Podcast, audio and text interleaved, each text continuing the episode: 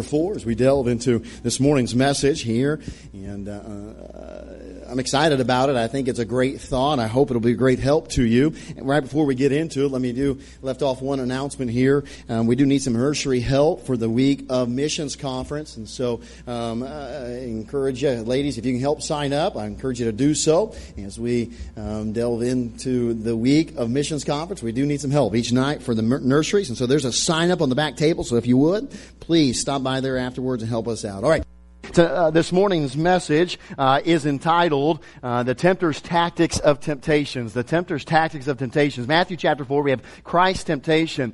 Um, any of us that have ever played any kind of strategy game, maybe like Risk and, and so forth. Some of our, our students down on the other end of the academy, they have an ongoing Risk game and and uh, Risk, or even for those of us who are intellectually challenged, checkers uh, or chess. If we played any kind of these strategy games, the reality is this: we we all have come to this that it's just like in war or in battle, there is an advantage of knowing the tactics of our enemy, our opponent.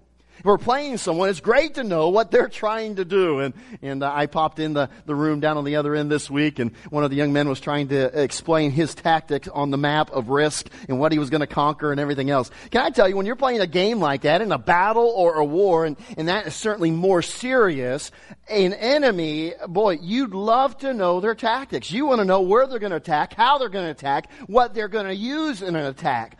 One of the, the keys of ISIS and their ability to strike fear and, and, and really trepidation in hearts is that we don't know where they're going to head. It can be just about anywhere. And so they have tried to make that a reality. And yet the, the fact is, it is a great advantage when we do know because it gives us a fighting chance. We can defeat them. We can withstand their attacks. Can I tell you, as I look over this whole assembly of people, there's some in the overflow room, the reality is that you and I have a common enemy. He is known as the great tempter, that old dragon, Satan. We have a common enemy.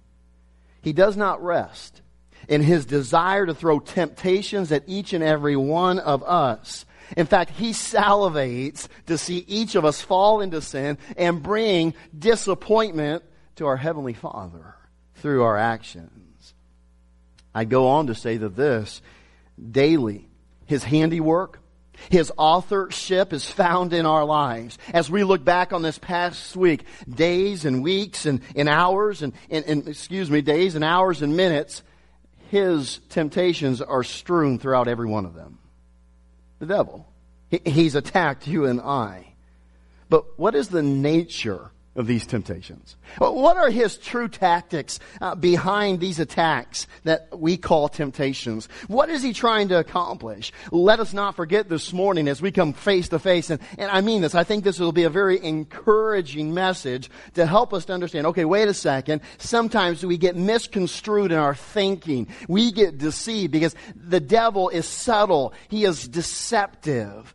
He has multiple devices and plans as even the Bible lines out for us. Some of those devices are well known, they're obvious, while others we sometimes don't understand or see until we have actually fallen victim to them. So today, we want to look at what are, what's the nature of the devil's temptations? What are his tactics that he's using in your life in mind. I'm going to start this, this morning with a question that you may have had before. You may have asked it and you maybe wondered, and maybe you certainly already know the answer, but this is a question that's been asked of me numerous times, and I think it bears us saying, okay, what is a biblical answer to this question? Because it then helps us to identify what are the na- or what is the nature of temptation in every Christian's life. Here's the question. The question is this, can the devil plant thoughts in our head? Does he bring something to our minds? Well, let's look at Matthew chapter 4 with me, if you will. And I think it bears out an answer, at least an understanding of this truth. Matthew chapter 4, look at verse 1. Then was Jesus led up of the Spirit into the wilderness to be tempted of the devil. We'll speak more of it, but verse 1 immediately tells us that temptations are part of God's plan, that He allows them that is the trying of our faith worketh patience and so forth. Now, now notice verse 12, verse 2, excuse me. Speaking of Christ, and when he had fasted 40 days and 40 nights, he was afterward an hungered. Hmm. He was hungry. Some of you may be hungry right now, okay? But don't let it distract you. Verse 3, and when the tempter came to him, that's the devil obviously, he said, If thou be the Son of God, command that these stones be made bread. But he answered and said, It is not it is written, excuse me, man shall not live by bread alone, but by every word that proceedeth out of the mouth of God. Now jump down to verse 9 with me. Verse 9. Uh, there's another temptation there and uh, about calling down angels, but look at verse 9. He said unto him, all these things will I give thee if thou wilt fall down and worship me. He's just taken him on a high mountain, the kingdoms of the world, he's shown him. So he says, fall down and worship me. Verse 10. Then Jesus said unto him, Get thee hence, Satan, for it is written that thou shalt worship the Lord thy God, and him only shalt thou serve. Now I'll tell you, we need only look at this very first temptation through verse 4 to find, uh, to some degree, the answer that has already been pre- uh, presented here. You see, notice the devil, verse 3, calls him, he's called the tempter, but he comes and he speaks to Christ. Uh, what does Christ do? Now notice what he doesn't do. You know what Christ doesn't do? He, he doesn't come, the devil comes and, hey, listen, hey, let's turn these stones into bread. You're hungry? Let's get, boy, let's provide ourselves some food and sustenance. So, uh, what doesn't Christ do? What we don't read is he doing what maybe some children might do. No, no, no, no, no, no, no, I'm not listening to you.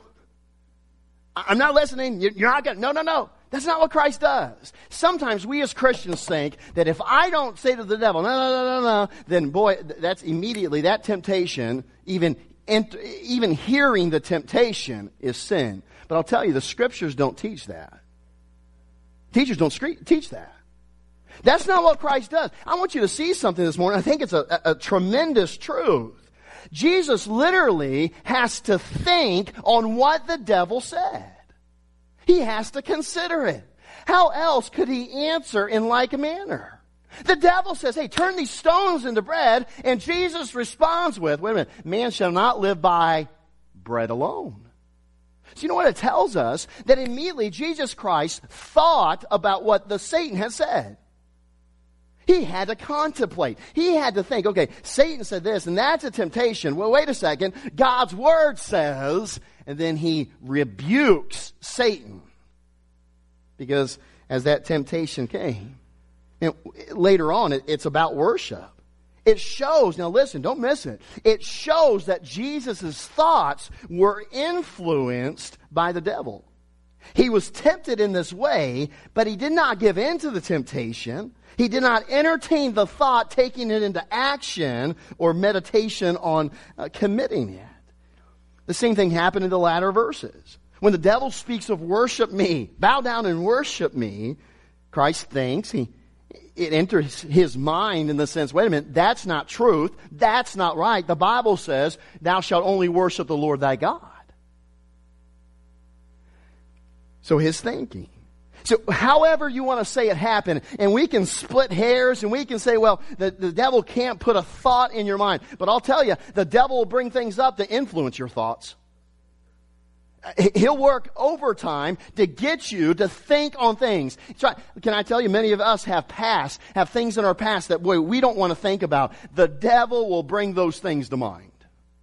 He will influence them. So however you want to describe it happening, the devil influenced the very thoughts of Jesus Christ. Now I'll tell you, as you sit there and I stand here this morning, I sure do know that I'm not anywhere near to be like Jesus Christ or better than He like I want to be. And my friend, if we think for a moment, well, boy, just, boy, having a temptation, that just make, must make me wicked. We're going to see this morning that's honestly quite the opposite. Because if you're a Christian, you have a bullseye on your back. Every single one of us. Notice it. The temptation was brought to the mind of Christ through the devil's effort. But Christ thwarted that temptation with the Word of God, giving us a grand and wonderful example of how to fight the temptations of the devil. So understanding this basis, this foundation, that certainly at the very least we must say that the devil influences our thoughts. He, will bring things up. He'll throw it. If you want to say semantics, oh, he plants it, he doesn't plant it. Let's not worry about that. Let's just understand the devil's going to influence our thoughts. That's that temptation he brings. So understanding that, let's look at what he's trying to do with these things. First of all, may we see that and understand this morning that to expect temptations to be less or non-existent when we are saved is exactly part of the tempter's tactics. He wants you and I to think that once we get saved, all the temptations are going to stop. And it's quite the opposite. The promise of the Christian life is now that you and I, through Jesus Christ, do not have to yield to temptation. It is not a promise that there won't be temptations. We just have the power and the strength through Jesus Christ not to yield. Sin has been defeated on the cross of Calvary. And so now I don't have to yield. I don't have to give in. I can do all things through Christ which strengtheneth me. To believe that the Christian life is going to be free from temptation or to have uh, very limited temptation is to think similar to what the Israelites did when they were on the, the cusp of the promised land. They were on the threshold. You know what those Israelites were? They came, they sent the 12 spies in, the 12 spies come back, and the 10 were like, uh oh, there's people in there. The Canaanites are in there. All these, in fact, it takes it much uh, greater than that as if it wasn't bad enough in their minds and hearts. There were people in the promised land. Wait a minute. There's Canaanites there? We just don't get to walk in and just, just take it? No, there's Canaanites. And worse than that, you know how they described it? There are great cities, cities walled up into heaven. Now, how would you like to have to conquer a city like that? Walls up to heaven. So here they are, and man, what happened because of that? Now listen, they became utterly discouraged. Just at the existence that there's Canaanites and great cities and walled cities in there. And I'll tell you, some of us this morning, we get so discouraged simply because we face temptations. And it ought not to surprise us. It flows with what the Christian life is described as. Now listen, listen carefully. Get this this morning, this, uh, the Christian. Because too many of us, we fall into discouragement and the devil loves discouragement. Because it's an open door to fall into sin. Notice it. We put it this way and encourage ourselves. Don't be, uh, get, or don't give in to being discouraged over temptation being present in your life honestly. It shows that you and I are human if there is temptation, and if there is a lot of temptation in our life to battle each and every day, then, my friend, it very likely shows, now listen, it very likely shows that you're a child of God, that you're a believer. You say, how do you say that, Pastor? Well, listen, how does the Bible, God Himself, describe the Christian life in the New Testament? Well, can I tell you? Let's, let's look. 2 Corinthians chapter 10 verse 4. He says this, For the weapons of our, what's the word? Warfare. Warfare. For the weapons of our warfare are not carnal, but mighty through God to the pulling down of strongholds. Very simply, we're at war. He, he goes on, Ephesians chapter 6, and a, a long passage, but 11, put on the whole armor of God. Can I tell you, you and I both know that we only need armor when we're going into a fight. Put on the whole armor of God that you may be able to stand against the wiles, the attacks of the devil. For we wrestle not against, and that's a, a, a, a physical, hard wrestling idea. We wrestle and fighting not against flesh and blood, but against principalities, against powers, against the rulers of darkness of this world, against spiritual wickedness in high places. Wherefore take unto you the whole armor of God, that ye may be able to withstand in the evil day, and having done all to stand. And I love what Paul said to Timothy. Timothy was a young minister, a preacher. He was a young Christian and growing. And Paul looks to him. He says, Listen, Timothy, this charge I communicate unto thee, son Timothy, according to the prophecies which went before of, uh, on thee.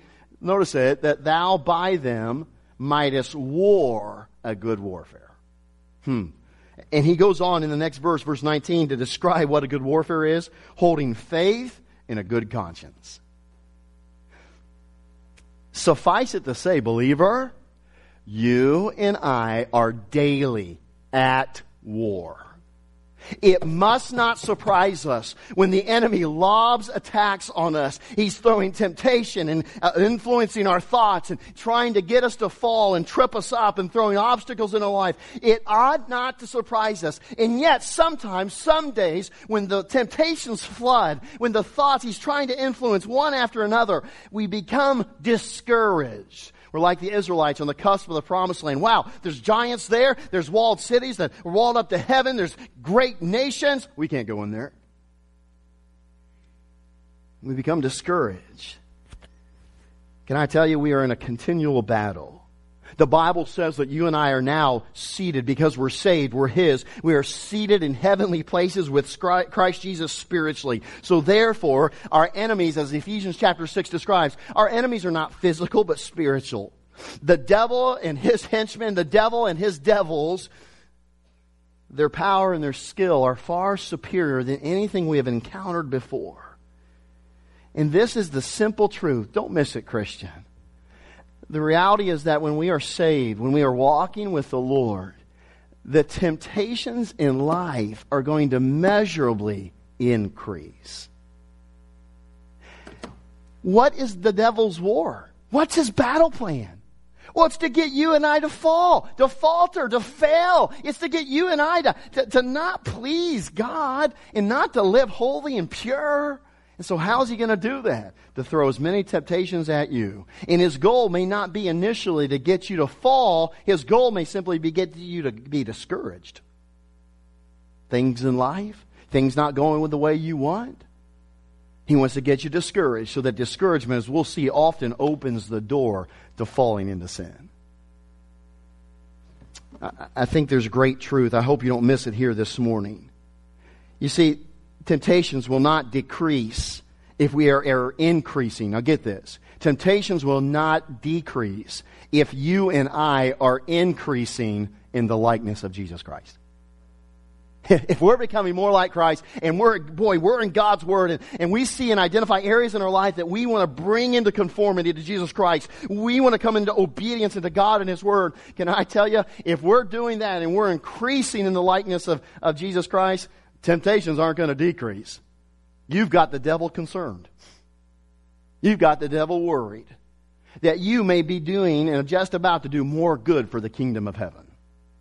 And boy, the devil doesn't want that.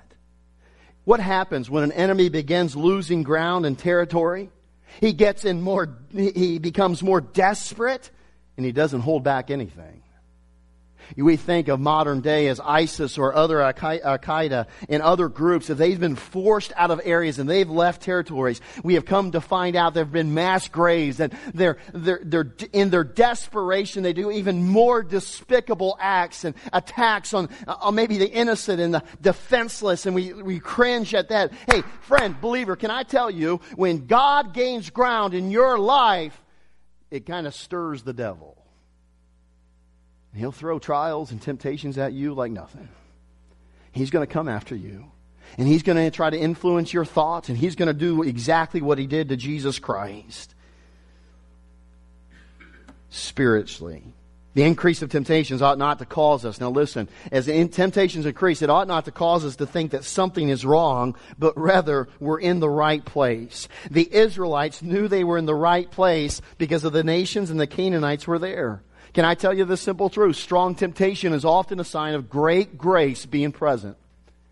God's doing a work through grace in our lives. And as He pours that grace out into our lives, the reality is the devil wants to stop it. And then furthermore, the Lord knows and allows that temptation. He allows the devil to come like He did with Job.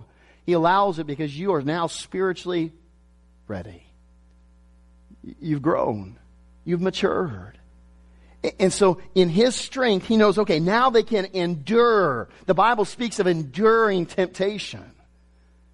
He knows that you can endure it now. This was borne out in the example of the Israelites. When the Israelites, don't miss it, when the Israelites left Egypt, you know what happened? The closest and nearest path for them to head to the promised land was not the path they took. It was actually a path through the land of the Philistines. But God knew the Israelites. He knew their hearts and he knew that their trust in him wasn't as strong as it should have been. They weren't as spiritually mature as they should have been. And so you know what God did? He took them another way out from the pressure and the attacks of that nation. Notice it, Exodus chapter number 13 and verse 17. And it came to pass when Pharaoh had let the people go that God led them not through the, uh, the way of the land of the Philistines, although that was near, for God said, lest peradventure the people repent. They changed their minds, like they did at the entrance to the promised land. Lest peradventure the people repent when they see war and they return to Egypt.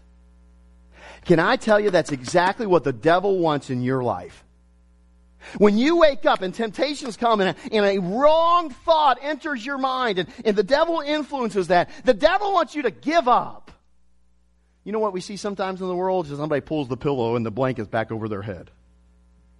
You know what? The devil wants you to do that spiritually. To not even spiritually get out of bed oh man, temptation is going to come, and boy, I'm going to be tempted to sin here and tempted for this wrong thought, and the devil's going to influence this, and oh, discouragement, giving up.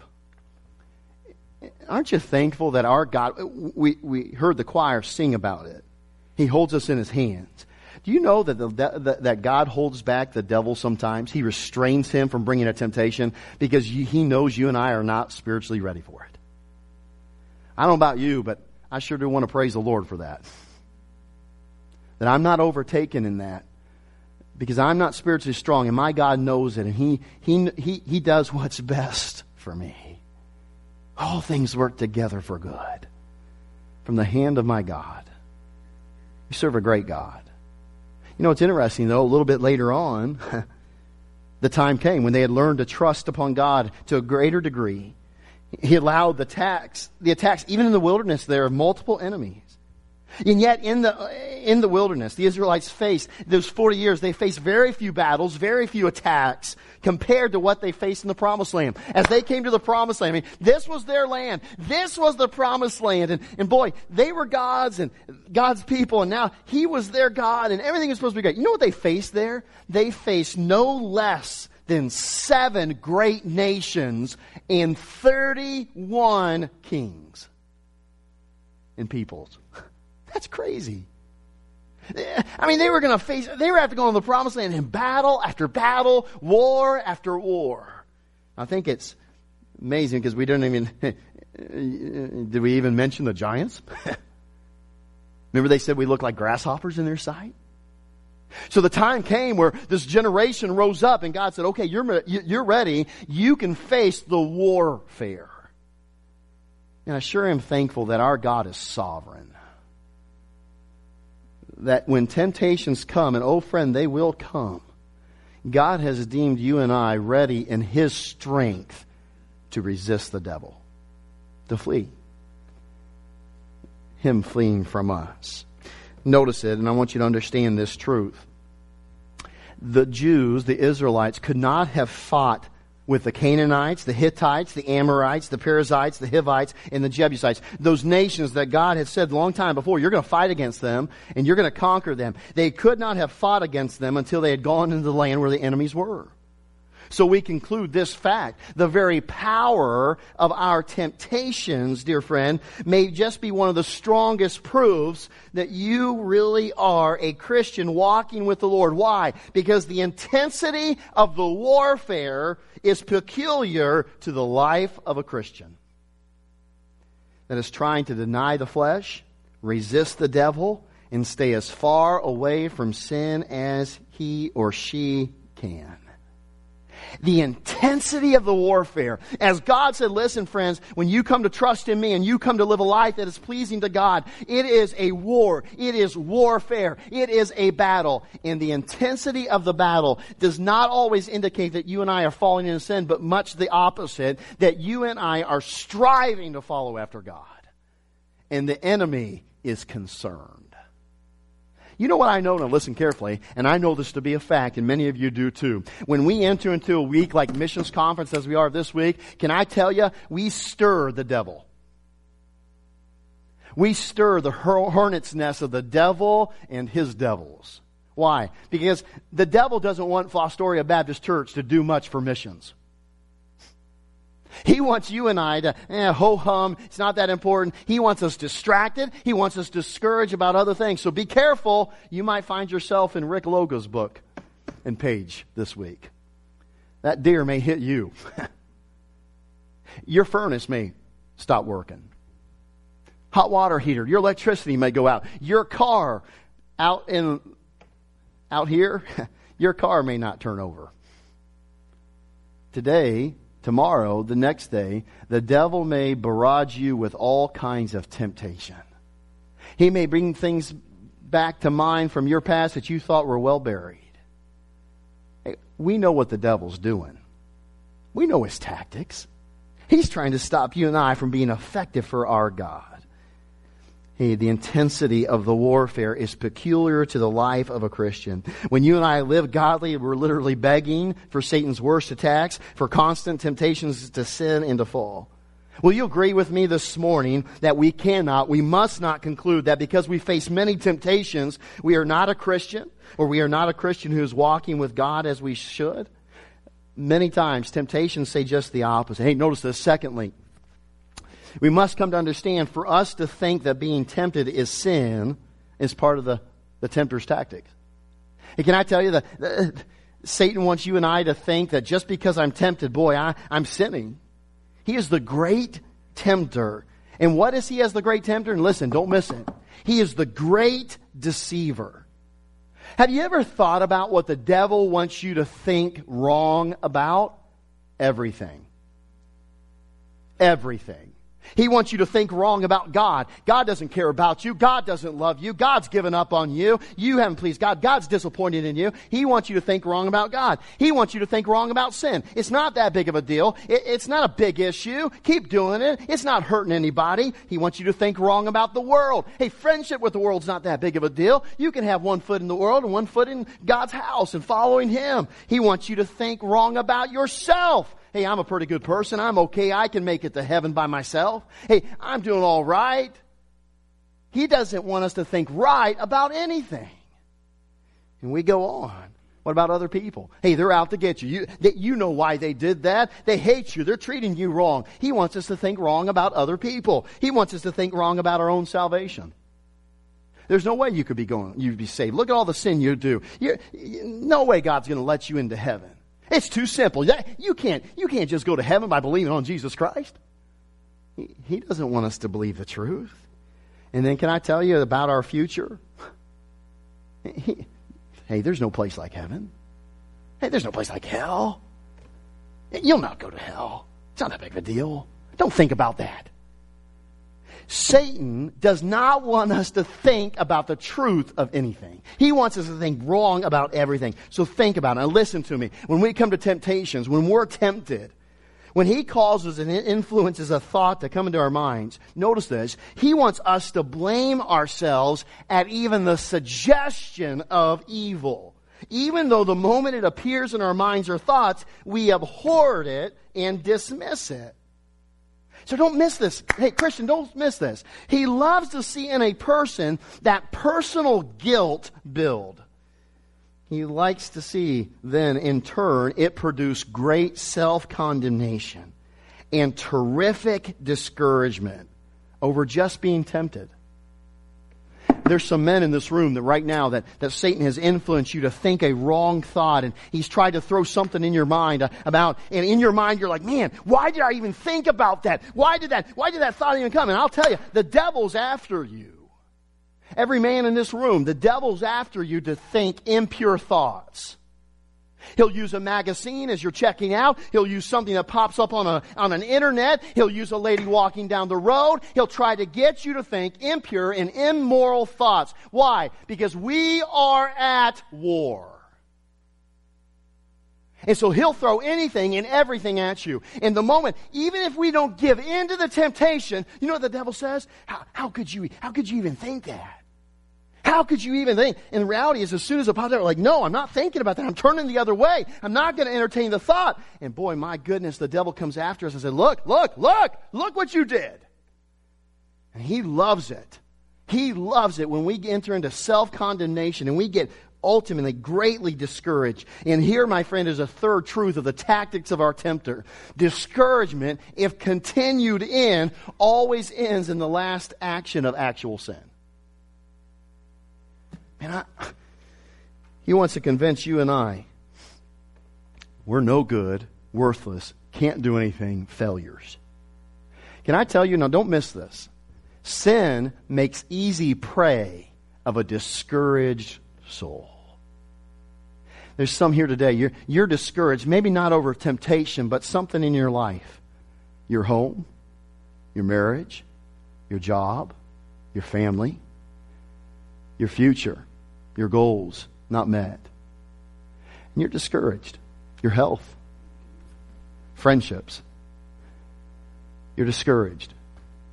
And boy, does the devil love that. He sees it as an open battlefield, an advantage. Think of it in these terms. When, when he throws a temptation at us, he sits back knowing that we have fallen into sin by the very fear and discouragement of having failed. See, we think, oh man, I've already, like, I, even this temptation, I was, that I was even tempted to do that. Boy, I must be a filthy, wicked sinner. And boy, I'm, I'm just no good to God and God doesn't, oh. And the Satan sits back and goes, oh yeah. Oh yeah. I've got him. I've got her. I'd like to put it this way. There's un, much unneeded distress that comes from the erroneous belief that temptation is sin. Because listen, bottom line, if temptation is sin, then Jesus Christ sinned. That's what the scriptures say. He was tempted of the devil.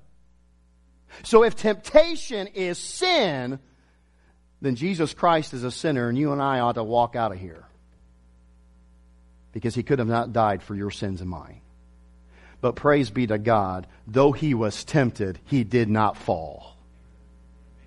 And so, my friend, you and I, we may be tempted, but praise be to God, we do not have to fall. We don't have to give in. We don't have to entertain. We don't have to meditate on those thoughts that the devil throws at me. Can I tell you, as we are exposed to the truth of God's Word, we understand God's purity and holiness. It seems that the very suggestion of wrong seems to be bring pollution even of itself. And my friend, that is a good thing. But in that moment, the devil can help us and discourage us to feel very far from God when such thoughts and suggestions confront us. Here's one of the enemy's much used but little understood tactics. Don't miss this. Hey, the devil comes like he did with Jesus Christ, our Lord. He comes and he whispers suggestions of evil to us. Doubts, worry, blasphemies, jealousies, immoralities, envyings, prideful thoughts, thinking evil of others. And then what happens? As he comes and he whispers this in our ears, he quickly turns around and becomes his other name, the great accuser of the brethren. You know what he does? He comes back to us. He goes, Oh, hey, hey, look at yourself. Look at you, Christian, how wicked and sinful you are to think of these things. You are a failure. You're not worthy to be called a Christian. Such things would have never crossed your mind if you really lived for God. And then in turn, it sounds so legitimate. It sounds so, re- yeah. I mean, if I was a Christian and following God, I, I wouldn't have thought these thoughts. I, I wouldn't have been tempted in this way. Hey, you as a Christian, praise God, are headed to heaven, but my friend, the flesh is still there. And the temptations will fly. And boy, the devil wants you and I to get discouraged. Man, I, what kind of Christian? I'm no good. I, I'm good for nothing. I'm a failure. And you know what happens when, boy, discouragement comes Oh, his tactics and temptation have worked because we start to believe him. We pass that great condemnation on ourselves. We get filled up with discouragement, and the door is opened wide for temptation then to become real sin. For what's the point of resisting now? We have already failed. We have wallowed in discouragement and then we put up little defense against the actual sin and fall into it easily. Now listen to me. I have much more, and we'll get to it in future weeks, but you listen to me carefully as I bring this to a close. Some of us this morning are living in great discouragement. It may be this discouragement of temptation that, that we think even because the temptation comes that I am no good. It may be another type of discouragement. Some other thing in your life that you, only you and God know, but let's be honest, this morning you are discouraged. And oh, my friend, the tempter is going to use that. He's going to convince you that you can't fight. But I want to encourage you this morning that you and I are at war. In fact, we'll see in a couple weeks here. You know, God says as we stand on the edge of the battlefield every day, He says this be of good, be of good courage. Be not afraid. I'll be with you. Hey, you and I don't have to be discouraged. You and I don't have to think because we have temptations that, that I'm a wicked, horrible Christian. No, my friend, uh, they honestly prove that you and I are a Christian.